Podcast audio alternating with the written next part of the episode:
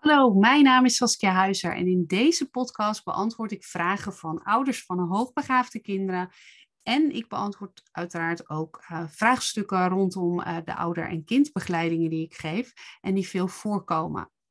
En vandaag heb ik een vraag ontvangen van een ouder uh, die soms niet goed weet hoe zij moet omgaan met de eindeloze discussies tussen haar en haar kind. En Misschien herken jij het zelf wel als luisteraar dat je hoogbegaafde kind op alles wat je als ouder zegt argumenten op heeft.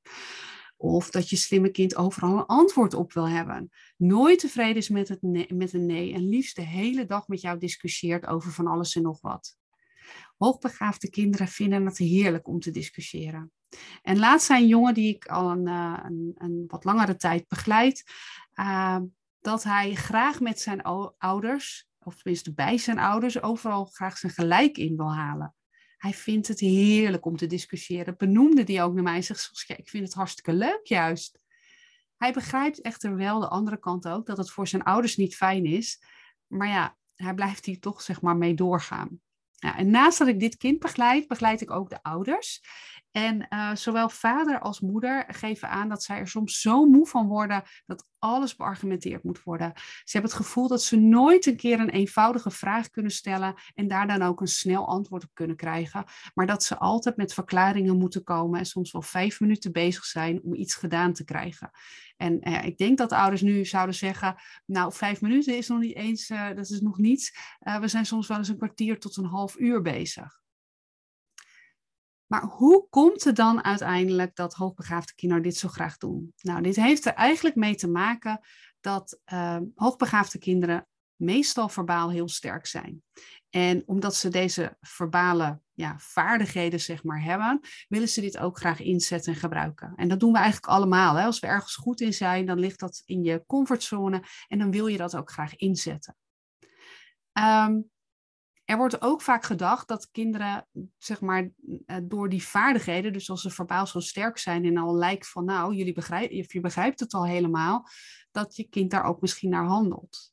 Echter, dat is niet altijd zo. En um, uh, daardoor kan het zijn dat het, ja, dat, het voor jou als, als ouder eenvoudig is om meer van je kind te vragen of te verwachten. Terwijl dat eigenlijk nog niet past bij de daadwerkelijke leeftijd van je kind.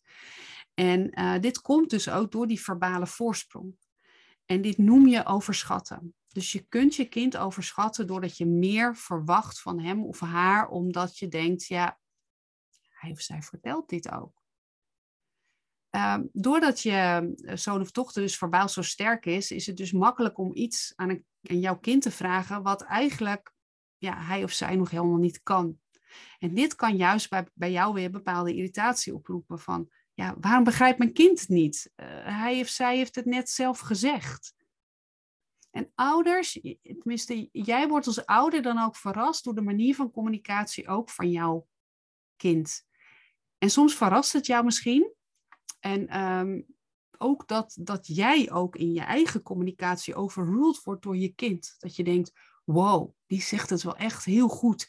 En uh, oh, ik, ik voel me bijna een beetje nou ja, verbaal zeg maar minder vaardig.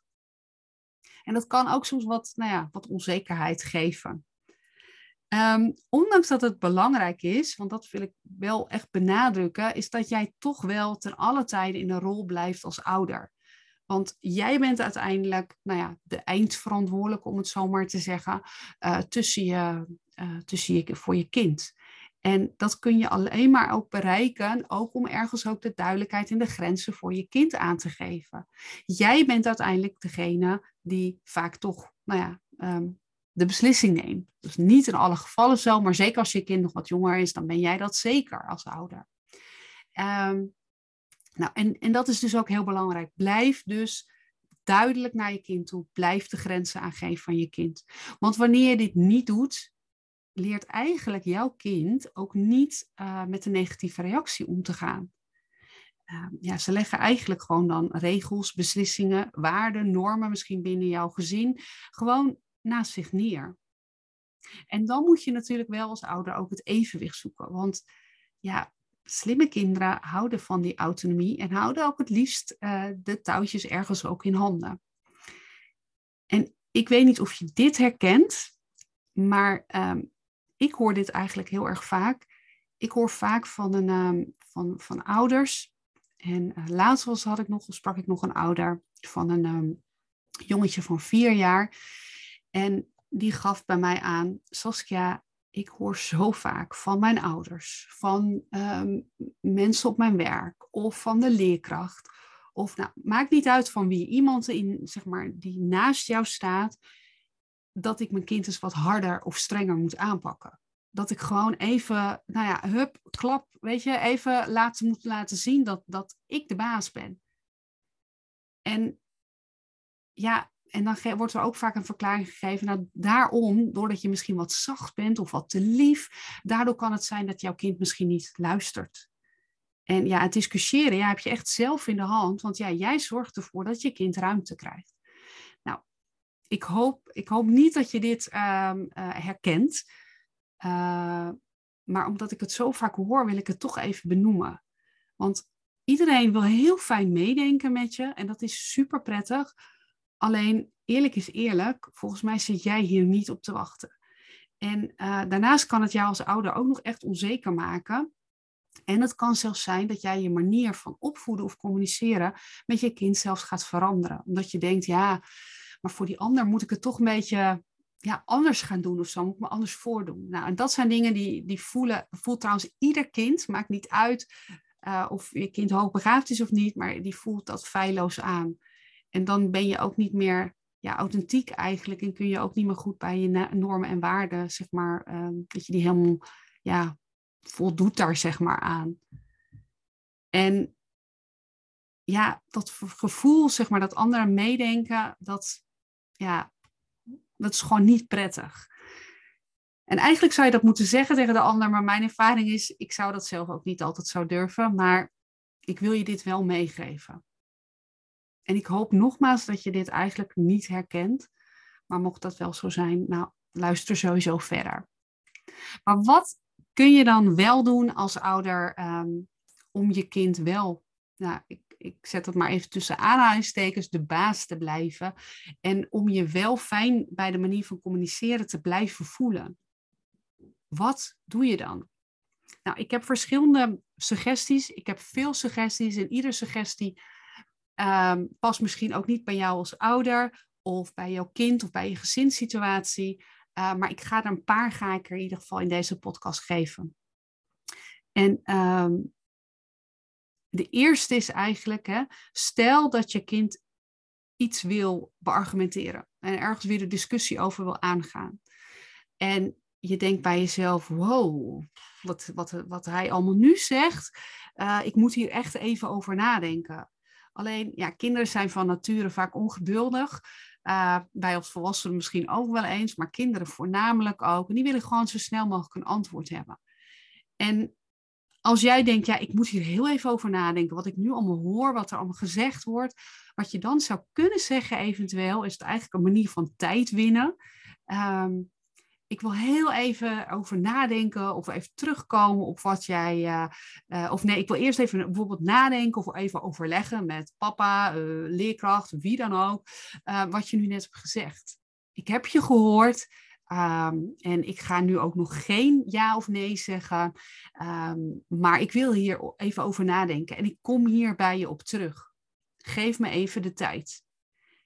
En dan is het natuurlijk voor een kind zo fijn, ja, het meest makkelijke eigenlijk is om te weten van nou, ik, je komt er over vijf minuten over terug of over een half uur. Ehm, en dat kun je niet altijd aangeven, want soms moet het bij jou ook even bezinken wat er allemaal gezegd wordt. Maar wat wel belangrijk is, is dat je er wel altijd op terugkomt. Dus dat het niet zo'n onderwerp is van, ja, ik, ik benoem dit, ik rek tijd, maar nou, ik kom er maar nooit meer op terug, want mijn kind is rustig. Ik hoor, ik hoor hem of haar ook niet meer erover. Nou, laten we dan maar erover stoppen. Nee. Ergens wil je je kind dan ook met uitgestelde aandacht leren omgaan. En ehm, nou, het geeft jou ook de tijd. Maar je kind weet ook dat je altijd op je afspraken terugkomt. En dat kan, dat is niet per definitie voor het onderwerp discussiëren, maar dat is voor een kind altijd heel erg fijn. Dus kom na wat je zegt. Nou, een andere um, uh, idee is zeg maar dat je um, als je iedere keer regels zou gaan veranderen hè, om ten gunste zeg maar, van je kind, dan, ehm, eh, en dat doe je misschien om de boosheid, de eeuwigdurende discussie te vermijden, dat werkt ook niet positief. Want jij gaat steeds meer je grenzen verleggen. Je kind weet uiteindelijk dat hij of zij iets voor elkaar kan krijgen als het maar gewoon lekker fel en lang blijft discussiëren of argumenten blijft geven. Alleen dat werkt voor jou niet positief. En uiteindelijk leert jouw kind dus ook niet, wat ik eerder aangaf ook, om ehm, ja, met, met, met regels, met nee uh, te leren omgaan. Wat ook een hele mooie manier is, is um, heel veel ouders komen bij mij, stellen bij mij altijd de vraag, Saskia, wat doe ik nou? Hoe lang mag mijn kind nou per dag op internet? En um, nou, herken je het misschien wel? Um, ik in ieder geval wel. En uh, ik heb het zelf, ervaar ik het ook bij, bij ons thuis. Wij hebben twee jongens. En daar kun je uren over discussiëren met je kind. En uh, ja, wat is dan ook, hè, wat is ook jouw grens? Waarvan denk jij van, nou, zo lang zou mijn kind bijvoorbeeld op internet mogen? Uh, jouw kind wil echter ook gehoord worden. Want mijn ervaring is ook dat een kind veel langer op internet wil dan dat jij eigenlijk als ouder wil. Nou, ik ga hier een keer een aparte podcast over opnemen. Uh, maar nu gaat het heel even over hoe zou je dat aan kunnen pakken? En dat kan, nu noem ik uh, het internet tijdsduur, maar het kan over iedere discussie gaan over wel of niet eten, wel of niet op tijd thuiskomen, noem maar op. Uh, maar wat zou kunnen helpen is um, een gezinsoverleg plannen. Uh, de methode Positive Discipline, een hele ja, een, opvoedingsmethode, maar in ieder geval handelingswijze uh, van uh, op een positieve manier opvoeden. Uh, daar, daar, haal ik zelf heel veel ja, tips en trucs uit. Niet specifiek voor hoogbegaafde kinderen opgezet, maar er, er, staan gewoon heel veel fijne manieren in om je als ouder ja, sterker en krachtiger te maken. En een van die punten is dus een gezinsoverleg plannen. En een voorbeeld daarvan is, is eigenlijk een soort gezinsvergadering um, één keer per week heel even met elkaar kort, vijf, tien minuutjes misschien, uh, heel even te bespreken van wat gaat er nou goed en wat vinden wij als gezin minder goed gaan. En daarin kan iedereen zijn zegje doen. Dus niet alleen jij als ouder, maar ook je kind. Die kan ook bijvoorbeeld zeggen van nou mama, ik vind dat je te veel uh, werkt en dat je wat minder vriendelijk bent. Um, maar dat er een, een, een cultuur als het ware ontstaat. Dat je kunt vertellen wat ja, wat de ander ook vindt. En dat je met elkaar gaat kijken uiteindelijk naar een oplossing ook. En stel dat het bijvoorbeeld over het internet per dag gaat, hoe lang mag ik daarop? Dan zou je daar met elkaar over kunnen praten. Je zoon of dochter geeft input en jij geeft input wat jij vindt. En dan ga je met elkaar daarover, ja, ergens ook wel weer in discussie inderdaad. Maar het, het, het doel is eigenlijk dat alle partijen zich horen, dat alle partijen ook leren om je te verplaatsen in de ander ook uiteindelijk. Maar dan wordt er wel uh, een beslissing genomen, wel door de ouder. En de week erna wordt er bijvoorbeeld bekeken, ja, was dit nu realistisch? Moet dit bijgesteld worden? En dit, als je het zo bekijkt, dan lijkt het alsof het een soort discussie ook is. Maar eigenlijk is het meer een situatie waarin je allemaal elkaars verantwoordelijkheden serieus neemt en luistert naar elkaar. En dat gezinsmoment, eh, of dat gezinsoverleg, meeting, vergadering, hoe je het ook wil noemen, uh, is gewoon maar kort. Niet de ellendige lijst van, nou, dit moeten we allemaal bespreken, want dit zijn allemaal de discussies van afgelopen week geweest. Nee, kies er één uit Bespreek het de week erna. Reflecteer daar met elkaar op. Stel eventueel bij. En ga trouwens altijd na die vijf à tien minuutjes ga iets leuks met elkaar doen. Ga een spelletje doen. Ga chippies eten. Ga hapjes borrelen. Noem maar op. Maar bedenk iets ook om het gezinsmoment ook echt een gezellig moment te maken. Echt een, ja, iets van met elkaar. Nou, en dat zou je dus ook in, uh, met, uh, stel dat er heel vaak een discussie voorkomt, zou je dat dus op die manier ook kunnen bespreken met elkaar. Nou, en verder, um, uh, wat, uh, wat, wat ook denk ik heel leuk is, het gezin waar ik het in het begin over had, over die jongen die iedere keer wil discussiëren. Uh, en de ouders er echt eigenlijk helemaal klaar mee, mee waren. Uh, daar heb ik een uh, andere activiteit mee, mee bedacht. En um, dat is het Lagerhuis. En misschien kent, um, ken jij nog wel het Lagerhuis. Werd, nou ja, tijd werd dat uitgezonden bij de VARA. is nu echt al een tijdje van de buis. Dus ik kan me voorstellen als je denkt van nou, ik, ik ken het niet. maar wat heel leuk is eigenlijk, en dat kun je echt een gezinsactiviteit van maken is in het lagerhuis werden altijd ja, ehm, ehm, stellingen besproken uh, of een actueel onderwerp en daarop werd gedebatteerd. En nu zou je ook het, zeg maar, het lagerhuis in een, ja, een gezinsvariant zeg maar, kunnen inzetten in jouw gezin. En um, dat betekent dat je een nieuwsitem uh, of iets wat, wat het kind bezighoudt of uh, gewoon in jullie gezin. En daar ga je een soort debat over houden. Nou, en hoe gaat dan zo'n debat in zijn werk? Nou, ik zou kiezen voor het één op één debat. Uh, en dat debat is dus tussen twee deelnemers. En door loting wordt dan bepaald wie een stelling moet verdedigen en wie deze juist gaat aanvallen.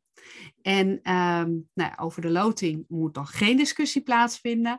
Uh, maar de persoon die de stelling verdedigt, is dus voor de stelling. En ook al is dat in het echt niet zo, dat maakt niet uit. Maar diegene is voor de stelling en opent het debat ook. Nou, en het debat duurt altijd vijf minuutjes en de spreektijd moet ook eerlijk verdeeld worden. Uh, ja, de belangrijkste spelregel is dat men eigenlijk elkaar niet probeert te onderbreken. Mits het op een nette manier gebeurt. En je zou eventueel nog een derde persoon kunnen toevoegen en dat is dan de gespreksleider. En wat je eigenlijk leert, je kind, is ook om te luisteren naar de ander. Dat de ander ook hele nuttige zaken kan benoemen. En um, ja, dat het misschien ook de ander wel kan overhalen om uiteindelijk wel een ja of een nee te zeggen. En eigenlijk oefen je hier ook de gespreksvaardigheden van je zoon of dochter hiermee. En dat gezin die dit dus uh, hebben uitgeprobeerd, die gaven ook aan, ze waren heel enthousiast, ze hebben het uiteindelijk met zo'n hele gezin gedaan. En deze ouders vertelden mij uh, dat de discussies in huis zo goed als verdwenen zijn. Omdat in hun geval hun zoon eigenlijk al zoveel de discussies doet tijdens het lagerhuis, dat ja, de wil er misschien niet meer altijd zo is om ook nog discussies over het eten en over um, wie de hond uitlaat, wel of niet, uh, doorgaat. Dus dat is voor hen heel erg prettig. En ze zien het ook echt als een uh, leuke ja, activiteit, in ieder geval voor het gezin. Nou, ik zou zeggen, probeer het uit. Ik zou het super leuk vinden om te horen als je dit gaat doen, hoe jij dit, maar misschien ook wel hoe jouw kind dit ervaart. Ik ben um, sowieso benieuwd wat je van deze podcast vond.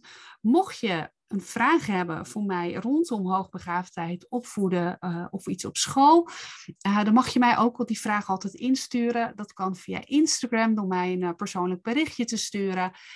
mijn Instagram profielnaam is Saskia laagstreepje Huizer. En dan mag je een vraag naar mij toesturen. En wie weet behandel ik die dan ook in deze podcast. Bedankt voor het luisteren. Ik hoop jou bij een volgende podcast weer te horen. Dankjewel.